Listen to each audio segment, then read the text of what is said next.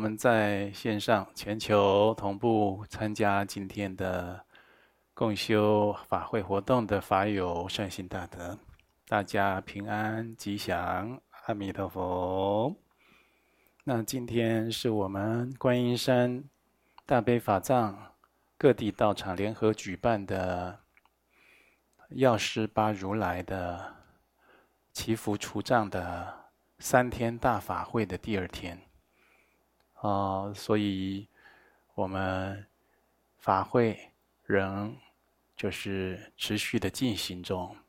那不仅是请这个出家的喇嘛僧团来为我们做这样的祈福除障的息灾的法会，啊，也希望回向世界呢，天下无灾，疫情早日消弭于无形。那我们同修法友善信呢，自己在我们道场举办这样的法会的时候，自己也应该多配合道场的法会主题啊，比如今天是药师八佛的祈福除障法会，那我们就是自己也多诵药师经，或者有修密法的。药师佛的仪轨，或者是药师佛的咒语，好，都很好，来跟僧团的喇嘛僧众修法呢，相互辉映，共同来祈福回向。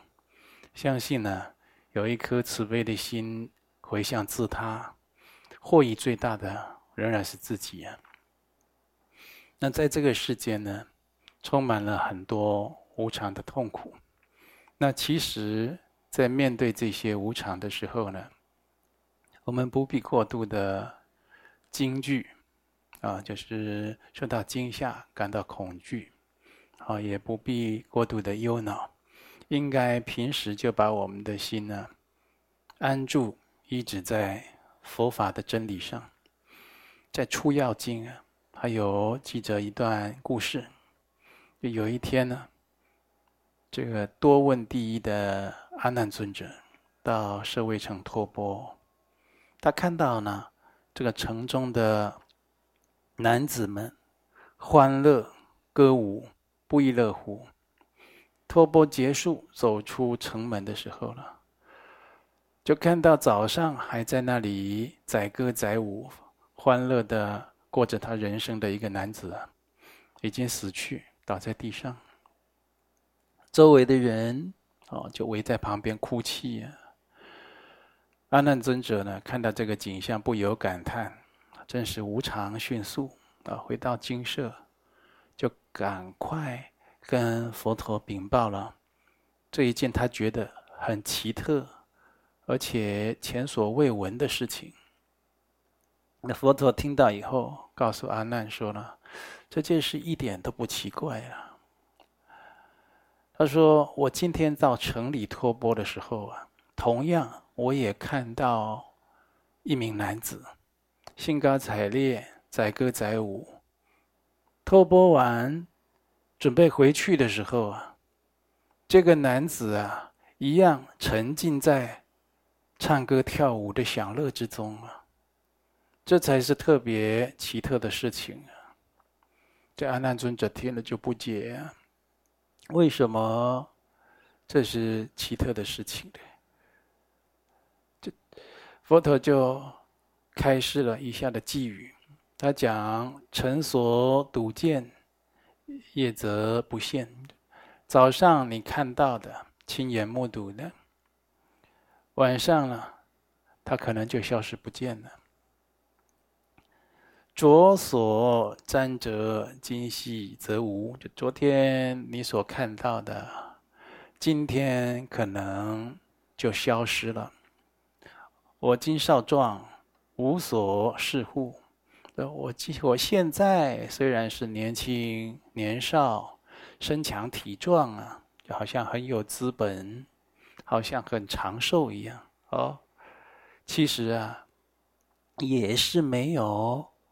真实让我们所仗着我们很多的本钱很多的时间，好像自己很有依靠一样。少者意思，男女无数，年少的人无常到了，一样，立刻就进入死亡，就是这一世一结束，另外一世就开始了。无数的男女都是如此，所以佛陀他简单的寄语，开示了阿难尊者，也为所有的众生揭示了宇宙人生它唯一不变的真理，那就是无常。我们这个世界充满了种种的无常。如果我们活在地球上，不能升起无常观。那我们悲伤痛苦的泪水啊，将永远流不干。所以活着的时候呢，应该要赶快做将来都不会后悔的事情。啊，我学佛的时候，我很多的师长都勉励我：人生在世，行孝是不能等的，因为父母啊都健在的时候是如此。珍贵而难得。如果父母健在，没有及时行孝呢，将来就会后悔，也有亏了我们作为人子的应尽的责任义务，做人子女的德行啊，就难以保全。所以应该及时行孝。而在佛法中呢，行孝道最为周遍，莫过于学佛修行，自化化他。如果我们把父母生养给我们的有用之身，拿来投注在佛法的修行，利益有情，弘扬佛法，这是孝道。最圆满的体现，也因此呢，我们会得到觉悟，永恒的人生。那第二个呢，是行善不能等啊。对，我们做善事的时候啊，它也不是你随时都能得到方便圆满我们身与意的善业，也都要有这样的众缘和合。发起这样的一个清净的动机，我们才能圆满一个善业。所以要去创造行善周遍的人生啊，那实在是我们要好好发心并且下功夫的一门功课，积极努力的去行善。有人说啦，做善事啊，不要这么勉强，不要这么刻意。我则认为呢，刻意行善也有刻意行善的好处。你说刻意行孝有没有好处啊？故意去孝顺父母有没有好处啊？那好处大了。故意去孝顺父母久了，孝顺就自然而然了。刻意去行善久了，你就是一个善人了，你就有一个具义的人生了，无悔的人生了。这实在太重要。讲到这个行善呢，今天要分享一个公案。这个公案呢，是我们中国清朝乾隆年间，哦，一个扬州的才子，他姓柳，柳树的柳，叫柳敬亭啊。哦，这个柳敬亭呢，他不敢自夸学富五车、财包八斗了，但是呢，他也熟读。经史子集啊，他的父亲叫柳若谦，也是当地的富贵人家哦，家家里呀很富有啊，有一个特质，乐善好施，很喜欢做善事。当地人尊称刘老太爷啊，就很尊敬他的父亲啊。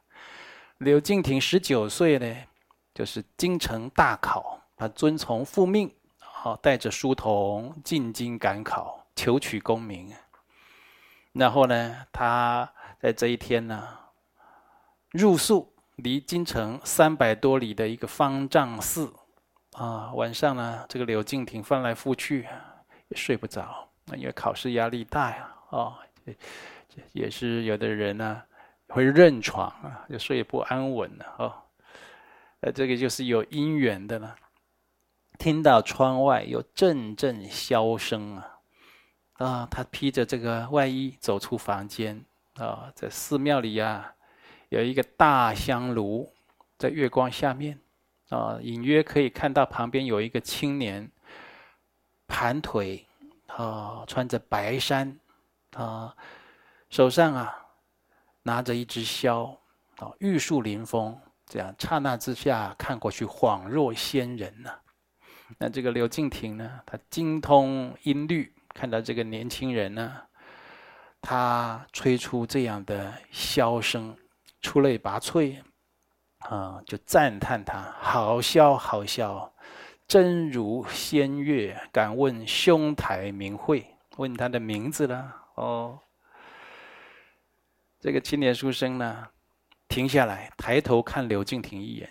就问，就回答他，在下秦启云，姓秦，叫启云，就江浙举子，今赴京赶考，途经此地，一时兴起，胡乱吹上一曲。兄台不见笑，就过来一叙，就说你如果不见笑，我们就过来聊一聊了。好，两个人呢，就开始谈起音律，一见如故，越来越投缘了。就结伴一同啊进京赶考，两人互相切磋学问，啊、哦，两个人同时啊都钦佩对方的才学，哦，变成好朋友了啦。刘敬亭呢更是觉得了，这个秦启云他的才学胜过自己一筹啊。本来呢，哦他。进京赶考是觉得说，我柳敬亭啊一定会高中状元，考第一名了。现在他就不敢这么想，他就说了：“真是山外有山，人外有人。所以人有的时候不能自满了。你没有见过的人，没有见过的世面还很多，超过自己的大有人在呀。”三天以后，两人到京城。哦，就住在客栈。然后呢，柳敬亭呢，哦，就被分在天字九号房，京城会试。啊，每一个考生呢，一间小房间呢，互不通音讯。啊，考卷发了，啊，柳敬亭呢，稍微看一下，就觉得不难呢，下笔如神，啊，奇文妙语。纷陈于纸，我就写的洋洋洒洒，非常的顺畅啊，文思泉涌，就不由了添了几分得意。然后呢，天色将晚了啊，监考的小吏呢，给每一位考生点上一盏灯，让这个考生啊，哦，可以继续应考。考卷最后一题啊。是对联，那刘敬亭看了上联呢，心中不由微微一颤。为什么呢？遇到难题了。上联是什么？炭黑火红灰似雪。这七个字呢，就包含一样的事物，三种颜色：炭是黑的，火是红的，火烧炭化成的灰像雪一样。像下雪的颜色，叫炭黑火红灰似雪。哦，这个上联呢，是翰林院的一位老翰林，几年前偶然得到这样的灵感，好，得到这样的上联，但是一直苦思未能对出下联呢。然后这整个朝野也没有人对出来，竟然变成了啊今年的最后一题试题。啊难难倒了很多应考的士子，啊，啊，分在这个天字二十七号房的秦启云呢，苦思冥想，也束手无策。那这个柳敬亭啊，他的想到半夜，也没有办法得到灵感，那就觉得哎呀，自己还是才学不够啊，啊、就是夜已深呢，一阵倦意袭来，这个柳敬亭就趴在这个案桌上睡着了。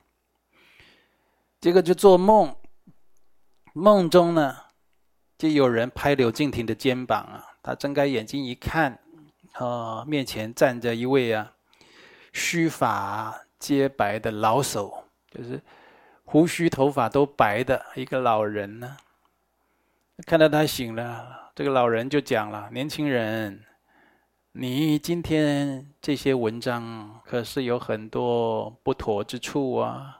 你这个文章写的很多地方没有妥当，没写好啊！好，指导他的。”那柳敬亭看到这个老人呢？仙风道骨，一看就是饱学之士啊，就很恭敬啊，就说：“请老先生指教啊！”啊，这个老先生把他的考卷里面哦不恰当的地方啊，一个一个都指出来，而且在梦里教他你应该如何作答呀。哦，刘敬亭呢听了以后啊。心里啊，非常的惊讶，也非常的高兴，就觉得哎呀，你真的是像神仙一样啊！你竟然有这么高的才学呀！请问老先生如何称呼？就问他的名讳啊。这老老老者就回答：“老夫叫浪依礼。”刘敬亭就笑了：“老先生，这这奇怪了，我们百家姓哪有姓浪的？”啊，这个老先生微微一笑啊，就说不谈这个啦。最后那一联啊，可曾对出了？柳敬亭就讲啊，学生才疏学浅啊，穷尽心力，无言以对。老先生就跟他说，此联堪称绝妙。但尚不至无据可对呀。那这个这个这个上联可以说是绝妙啊，但也不是没有办法对呀。老先生就问柳敬亭说：“你家有没有田地呀？”柳敬亭就回答：“有良田三百亩。”这个老先生又问呢：“你种什么东西啊？”柳敬亭说：“麦子啊。”老先生就说：“那不就对了吗？”麦子是什么颜色的啦？磨出来的麸皮和面粉呢？柳敬亭啊，他何等聪明啊！听闻此言，就拍了桌子一下，站起来，兴奋的道：“学学生明白了哦。”柳敬亭就从梦中醒过来，诶，空无一人，原来是黄粱一梦。不过梦中情节呢？历历在目。哦，刘敬亭不多想，立刻呀、把梦中记下来的写了：麦黄肤赤，面如霜。麦子是黄色的，麦子啊碾过以后，它的皮壳碎屑啊是赤红色的。麦子做出来的面粉呢、是像霜白色的，所以叫麦黄肤赤，面如霜。就对上了，所以会试结束了，这些年轻举子啊，纷纷回到客栈等消息。柳敬亭一直想那个梦啊，就觉得奇怪。三天后，主考官啊、就觐见乾隆皇帝，就说奉，就是奉上三张考卷啊，其中啊，秦启云才学最高。而柳敬亭对出了那一副奇联，请皇上定夺。这皇上啊，在养心殿仔细看了三张考卷。皇上的心意啊，本来是想把秦启云呢点为状元第一名啊，柳敬亭啊，就是点为榜眼就第二名了。心念动到这个地方啊，拿起御笔啊，哦，这个时候呢，秦启云的试卷呢，就放在他的龙案的左边，柳敬亭的就摆在正中间。这个乾隆皇帝啊，拿他的御笔啊，越过柳敬亭的试卷，眼睛看到考卷上写了，就心中就微微一惊，就说：“哎呀，这个柳敬亭这个对联呢、？”对的，真是鬼斧神工啊！就这个皇帝拿着他的朱砂玉笔，本来要去点他龙案左边的秦启云做状元，但是被那一句对联吸引，就把他的玉笔啊停在柳敬亭的考卷上。结果呢，他的这个朱砂笔啊，就沾满了朱砂，就滴了一滴下来，正巧滴在这个柳敬亭。三个字上，他滴滴在他的名字上，那乾隆皇啊，就苦笑道：“天意。”说这个文章不及秦启云。他说柳敬亭的文章啊，比不上秦启云，但是啊，造化难比柳敬亭。柳敬亭他的造化高啊，所以他的这个朱砂玉笔啊，竟然滴了一点一点红朱砂在他名字上。呃，说这个状元是天定的，就这样，柳敬亭呢，他当了状元。后来呢，秋去春来，转眼呢，一年就过去了。这个柳敬亭啊，早已回京复命啊，到了农忙时节。柳敬亭的父亲叫柳若谦啊，这个善良的啊富豪啊，到自家的农田呢啊，他们家他们家的农田呢，中间呢有一座没有立碑的坟墓，这个坟墓呢，里面呢是埋着一位清寒穷困潦倒的读书人呢。当年是他这个书人呢，这个这个读书人呢，死后呢，家人没有地方把他埋葬啊，所以就是仰慕刘老太爷乐善好施的善名啊，趁半夜就把这个穷困潦倒的书生的尸体呀、啊，就埋在刘老太爷的田里面。刘若谦知道了，没有责怪他们。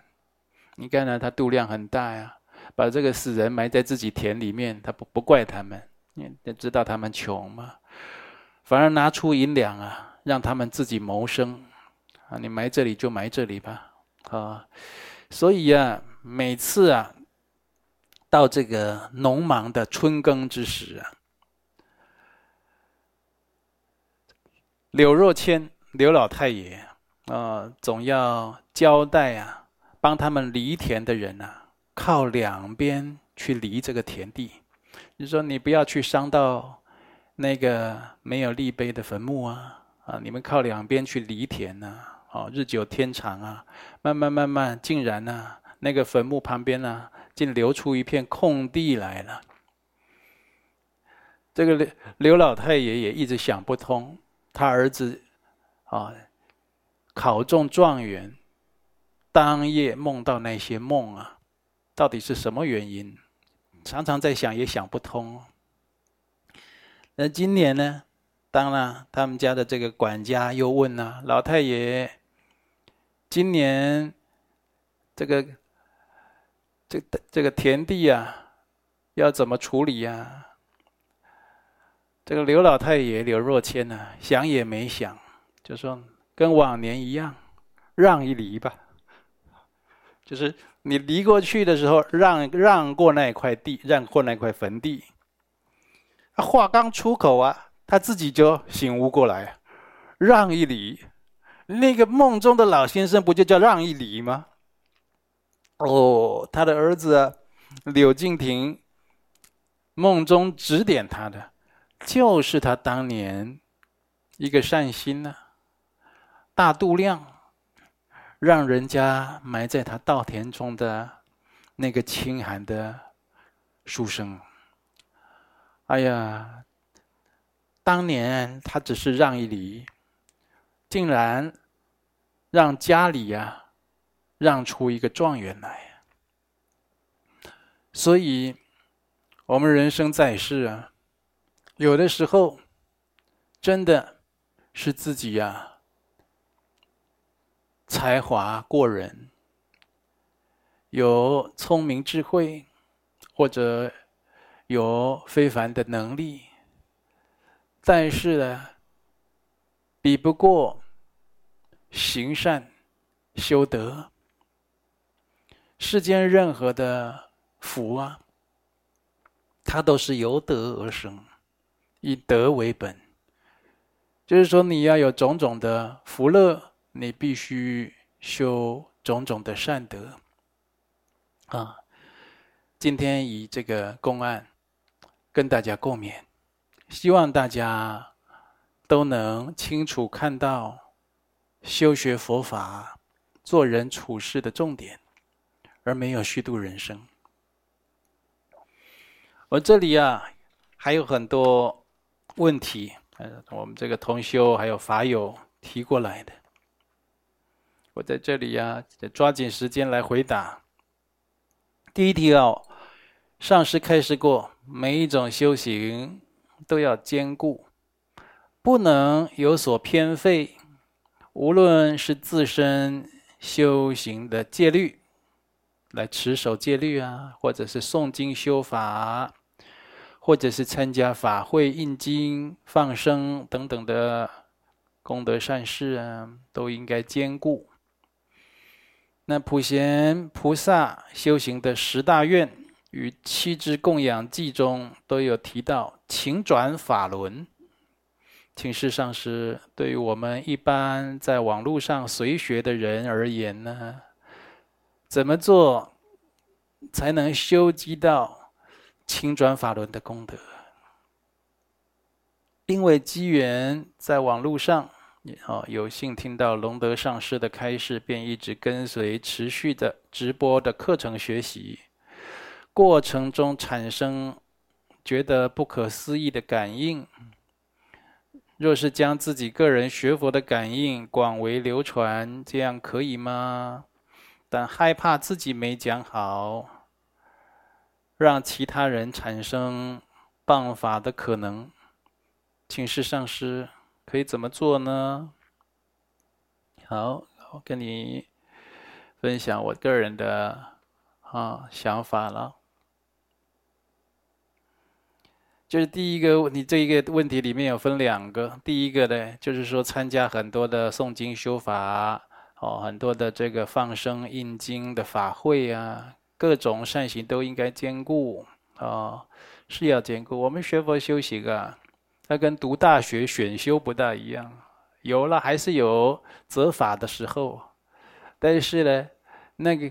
我们在有在这七觉知里面的择法觉知，在拣择自己有缘契应的法门，他跟哈我他不能用自己的个性和习气，好像挑在吃东西挑食一样，吃东西挑食是一种坏毛病啊，挑食啦偏食，那势必产生营养不均衡或其他的问题，那也久而久之，我们个性也会有问题啊。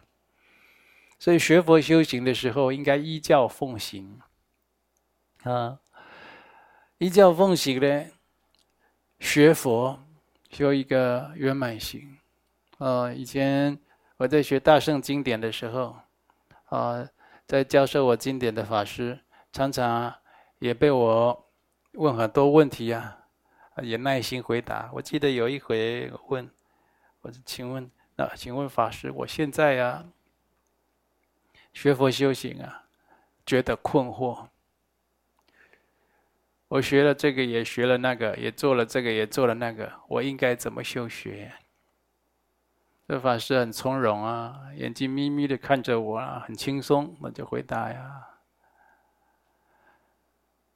很简单啊。我就跟你讲，要学佛，也没叫你学菩萨，也没叫你学罗汉，就叫你学佛。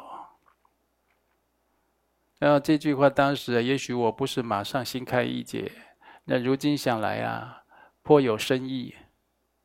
确实，我们人学佛修行也学罗汉。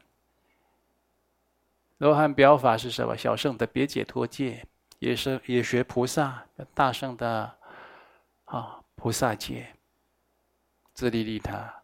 但是我们根本的目的呢，就是要学佛修圆满行。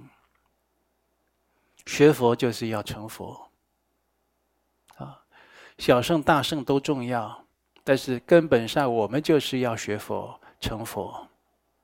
所以，当你要学佛成佛，你这中间呢、不能说我只修这个就废了那个，这个就不修，那个就忽略。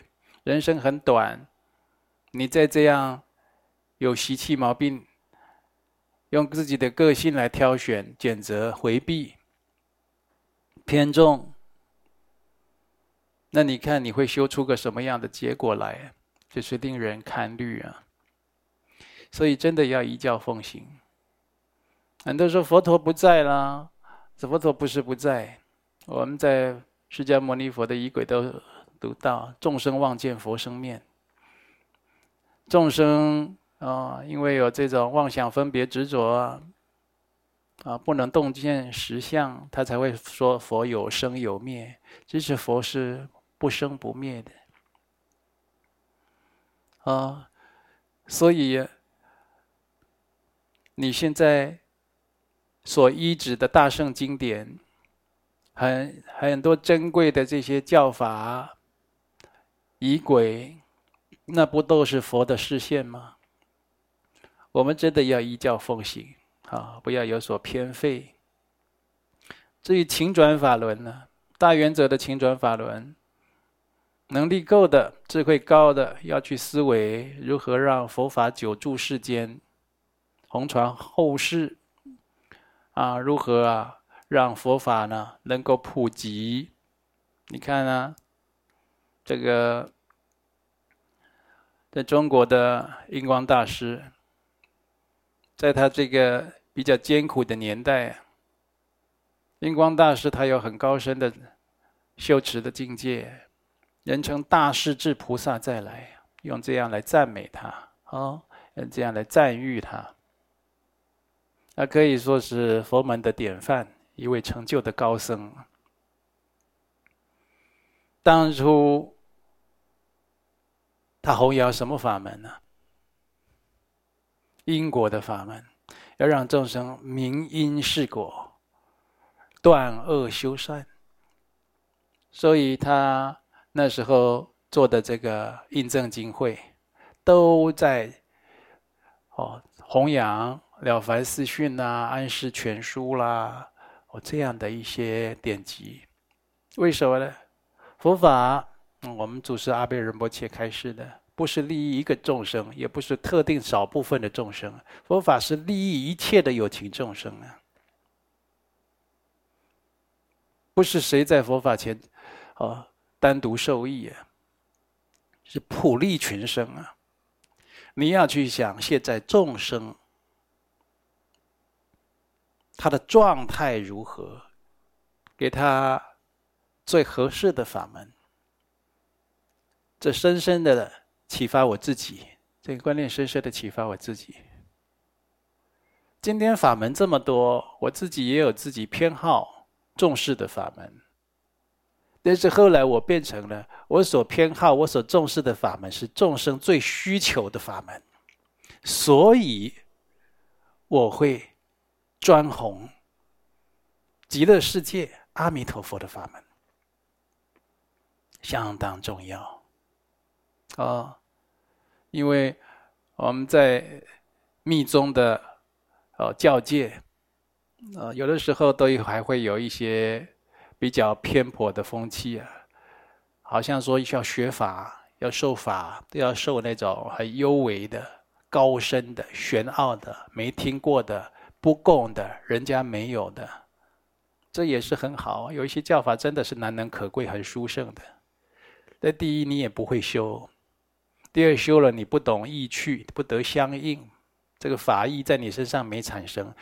再来，第三，你自己都没有深得法义，如何普利有情？这就是密宗有些地方它老是红不开的一个原因呢。你必须以真诚的慈悲心去看众生需要什么。回到你的问题，请转法轮。你请佛在的话，啊，请佛陀开始的当然是很好。佛不在的话，要找善知识，一般就是把自己的师父，啊，密宗是把自己的上师就当做佛一样，来请转法轮，跟自己的师父、跟自己的上师请法一样。要对自己、对他人真实有大利益的教法，要多请法啊！这些动机、过程、结果，往往都是修学的成就的一些关键要点呢。那你说我没有这么大的智慧，没这么大的愿力和能力啊？那你就是范围缩小，就是把自己修好，请转法轮，多亲近自己的上师。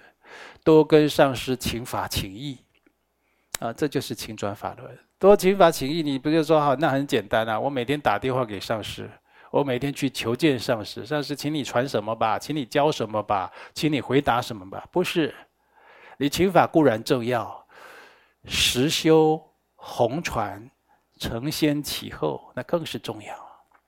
你如果没有后面这些，你前面那就是虚的。你做一个动作。人家说这做一半都不到了，好，不要说做全部了。你全整体的功德没有，你连一半的功德都没有，你就起了个头。当然，这头也许很重要啊，哈。所以你要请法，多请法请义，自己要实修啊，也要想如何去弘法利生啊。你你的第二个问题呢？就是如果将自己学佛的感应广为流传，这样可以吗？怕自己没讲好，别人可能产生诽谤。那确实，所以你要去考虑怎么样不让人诽谤，而能欢喜生信来接受。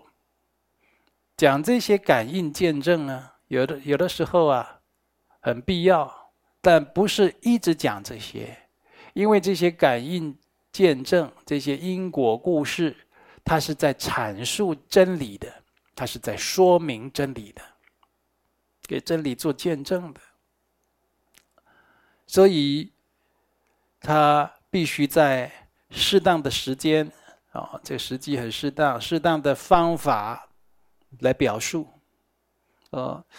这世间人，尤其在这末法时期啊，现在是这个佛佛陀世界示现涅槃两千五百多年，这两千五到三千年，这时候这末法开始一万年呢啊，两千年以后啊，正法一千年，相法一千年，末法一万年，现在末法已经开始五百多年了嘛。末法众生啊，斗争坚固，刚强难调。你说这个，他他跟你说那个。你又说这个，他又跟你说那个。你看有一些人读书人呐、哦，他会写文章，会打字，会会写书。他不好好来利益众生啊，他光写一些对自己有利，在吵哦，在跟人家互别苗头，你来我去的东西。哎呀，写着写着把自己良心写坏了。啊，然后这些这些因为自己动机不正确传达出来的文字。造了很多业，把自己的福德也是也给也给折损了。哦，所以啊，有的时候就是还是要常常反观自省，自己看不到自己的问题和偏差错误，哦，那就是相当可怕。这话讲回来了。就是刚强难调的人多，他不信因果，不信因果嘞，不信因果不代表没因果。你看我们讲以前讲这个瘟疫啊，瘟疫瘟疫挂在嘴边，好像在讲武侠片、古装片的东西。现在讲瘟疫，你觉得如何？谁不相信？瘟大家都觉得医学科学很发达，那你现在觉得瘟瘟疫如何？这听起来好像很很很很久远的高古时代的名词，你觉得瘟疫如何？你觉得它是真的假的？那是真的哦。我每天听到，常常听到救护车啊，来来去去。我就想，以前救护车大概是盲肠炎啦，或者这个人昏倒送医院，等一下他就打个针、吊个点滴就可以回家了。现在这个救护车在在想啊，我就想，这个人大概不知道有没有机会存活下来。嗯，大概有染疫了吧？哦，最近老听到是吗？那瘟疫都有。你觉得因果报应有没有？那当然有啊。你觉得这个福德业报这些事情重不重要？那太重要了。呃，所以这个时代日新月异，科技发达，不代表我们这些生命中最重要的品质、最最需要注重的这个环节啊，它要被忽略、漠视掉。啊！但是你要广为流传啊，就用一点心力、脑筋去想，这是有功德的事情啊！要多多去讲，多做见证，多宣扬、赞扬佛德。第二个问题啊，在听闻龙德上师开示的时候，觉得非常认同啊，谢谢了。可是当要落实在生活上，却发现不容易啊！你讲的真的是对啊！上师开示过。四念处，观身不净，观受是苦；观心无常，观法无我。其中的观受是苦，特别难，特别难理解啊！因为觉得有苦有乐的人生才是精彩丰富的，吃美食很愉快，谈恋爱很愉快，没有办法说服自己观受是苦啊，也没有办法说服自己愿意改变一些生活形态，该怎么办呢？你就是没静下来。人他不但不断的追着欲望向外攀援、逐驰，这心都向外，嗯，吃美食、搞对象、谈恋爱啊，做自己爱做的事情啊，在这个行业啦，赚那个钱啦，等等，那你这心都没有办法往内内观静下来的时候。那怎么会知道观兽是苦嘞？啊，这心里啊，观兽是苦。我稍微解释一下，这个观兽是苦的受啊，是心里的感受。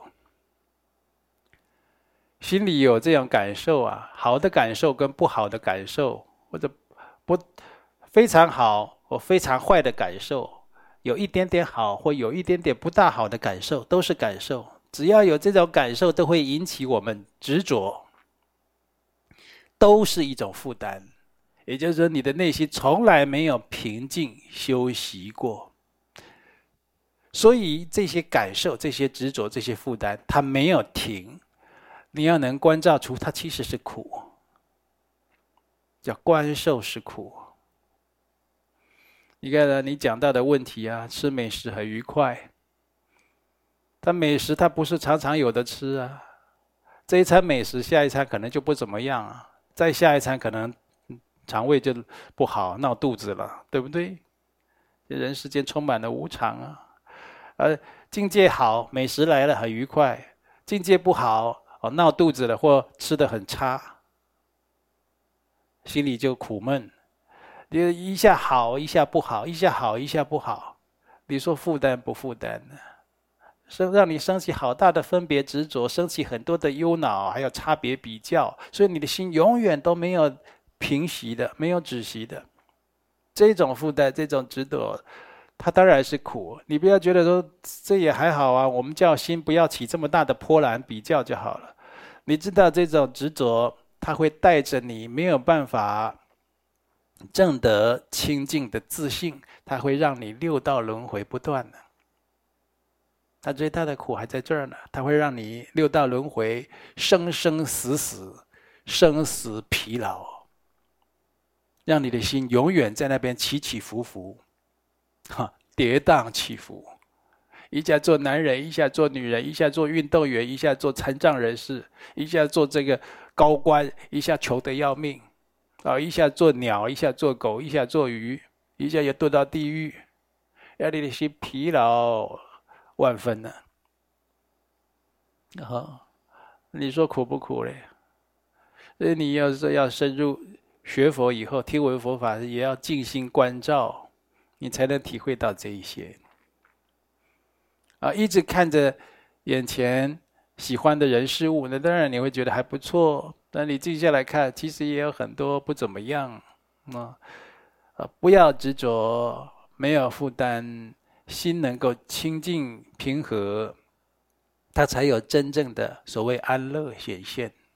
而且这种安乐啊，必须是永恒的。啊，那如果这安乐只有一短短的时间，那也是一种苦啊。好。第三个问题，观音山每个月都有举办药师佛超度法会哦，那是免费，每个月哦让大家随喜参加，念诵药师经，借这个功德力呢来回向超度我们的先王祖先冤亲债主或一切有情啊哈，随喜让大家来超度哦，立超度莲位，每个月的法会都一样啊。我自己认为很重要，每个月都办。啊，本身每个月都会随喜参加，为往生的父母亲、自己往昔所造的杀业的众生来立超度莲位。日前听朋友分享随喜，不是随着自己的意愿来决定做多少钱的功德，这样忏悔还还不了今生所造的杀业。更不可能还过去生的杀业，这让我起了疑惑心。到底什么是随喜？嗯，说这个问题很大。随喜，他是学佛修行的人，他重要的修行。也就是说，你是一个学佛的人，你不能没有修随喜，啊，不能不不能忽略这个修行。啊，如果要选修，这个是不可以选不修的。随喜怎么样呢？这有几个特质。第一个，它可以破除我执了。嗯，你唯有把自己跟他人啊视为一体性啊，才会发自内心啊为别人高兴，随喜他人，就就随自己的啊这样的一个好的意要啊啊欢喜啊。人，比如说人家做善事啊，替他高兴；人家修行吃素了，替他高兴；哦，人家今天买了新车啊，也替也随喜替他高兴啊，希望他交通平安等等的。哦，呃，第二个呢，他随喜的可以对治自己的嫉妒心。如果自己的嫉妒心是很强的，证明随喜啊修的不够哦。所以自己这个有嫉妒的烦恼，实在也不能解脱离苦啊。所以为了自己能够自在，要常修随喜啊。第三个呢，我们一个人的精力时间都有限的，尤其一生你要谈恋爱啊，要读书啊，成长过程啊，求职啦，还有这个浪费掉脱模的时间啦。学佛修行就那么一点点，如何成就道业，累积广大的福慧二资粮啊？没办法，但是有一个办法，你随喜他人的善行，你可以瞬间成就自他的功德。比如说，这个人今天参加了，哦，护持八大佛塔的功德，他去捐建造佛塔。而你没有捐，但是你发自内心，我随喜你做这样的事，替你感到高兴，也希望我有能力跟你一样，这就是随喜，就随顺欢喜他人去做这样的好事。当下你也得到建造八大佛塔的功德，资粮是这样累积的，所以没有这样的心法。你没有办法在短促的人生累积广大的福慧二资粮，所以随喜是不能选修的，是你一定要修的。今天这个人他剃度出家，我随喜你。我虽然现在做不到，但是我发自内心的啊，所以顺欢喜你这样的超越凡俗的修行，希望有一天也跟你一样，啊，你也得到他这种功德，而且你将来真的会走上解脱道，所以这就是很重要啊，啊，但是反过来呢，这个随喜呀，不能随喜恶业，人家做坏事啊，讲不好的话呀，起不好的念头啦，哦。或做不好的事情，你不能随喜呀。你看这佛陀的时代，佛陀都讲了，释迦族被被琉璃王给灭国灭掉了，对不对？这什么因果呢？这个他这这个琉璃王带兵马要来灭掉释迦族的时候，佛陀亲自去挡过啊，连这个神通第一的目犍连尊者都把释迦族人用钵啊拖到天界去，下来化作血水。难逃一劫，佛陀因此头痛三天呢。这就是过去，这释迦族的人捕鱼，海边捕鱼捕很多鱼啊，大家捕鱼啊，他不就就是一定要去，就是很多都杀他们呐，然后回来吃了，造很大的杀业。其中有一只大鱼被网拉上来，在岸边呢，在那边喘息。